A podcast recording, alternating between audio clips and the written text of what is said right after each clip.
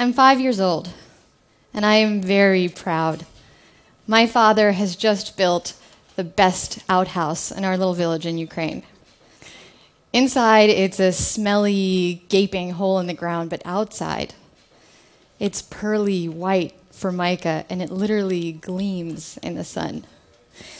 This makes me feel so proud, so important, that I appoint myself the leader of my little group of friends, and I devise missions for us.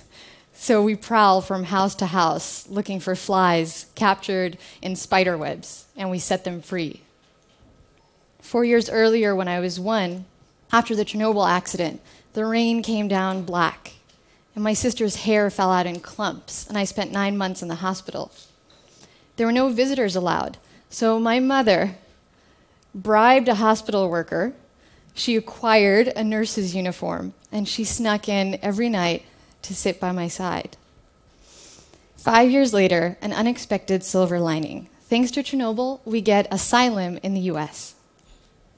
I'm six years old, and I don't cry when we leave home and we come to America because I expect it to be a place filled with rare and wonderful things like bananas and chocolate and bazooka bubblegum. Bazooka bubblegum with the little cartoon wrappers inside. Bazooka that we'd get once a year in Ukraine, and we'd have to chew one piece for an entire week.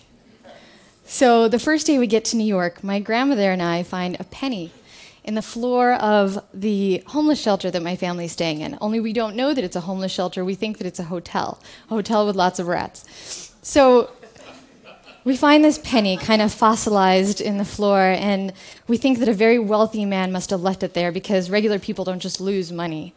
And I hold this penny in the palm of my hand, and it's sticky and rusty, but it feels like I'm holding a fortune. I decide that I'm going to get my very own piece of bazooka bubblegum. And in that moment, I feel like a millionaire.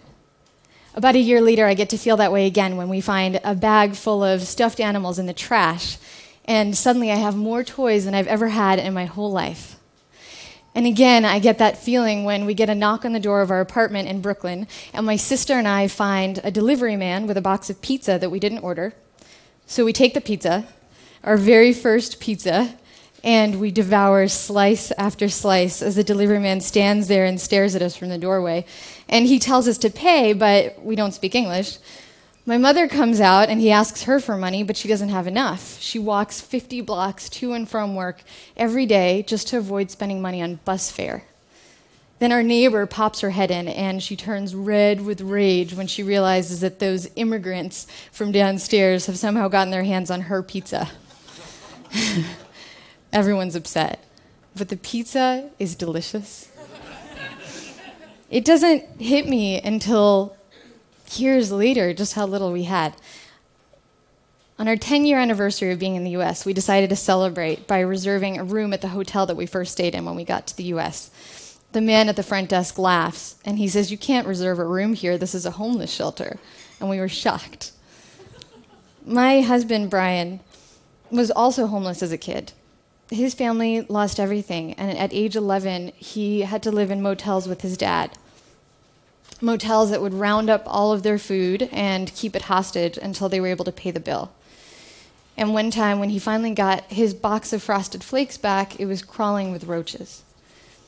But he did have one thing. He had this shoebox that he carried with him everywhere containing nine comic books, two G.I. Joes painted to look like Spider Man, and five GoBots. And this was his treasure. This was his own assembly of heroes that kept him from drugs and gangs and from giving up on his dreams. I want to tell you about one more formerly homeless member of our family. This is Scarlett. Once upon a time, Scarlett was used as bait in dog fights. She was tied up and thrown into the ring for other dogs to attack so they get more aggressive before the fight. And now, these days, she eats organic food and she sleeps on an orthopedic bed with her name on it. But but when we pour water for her in her bowl, she still looks up and she wags her tail in gratitude.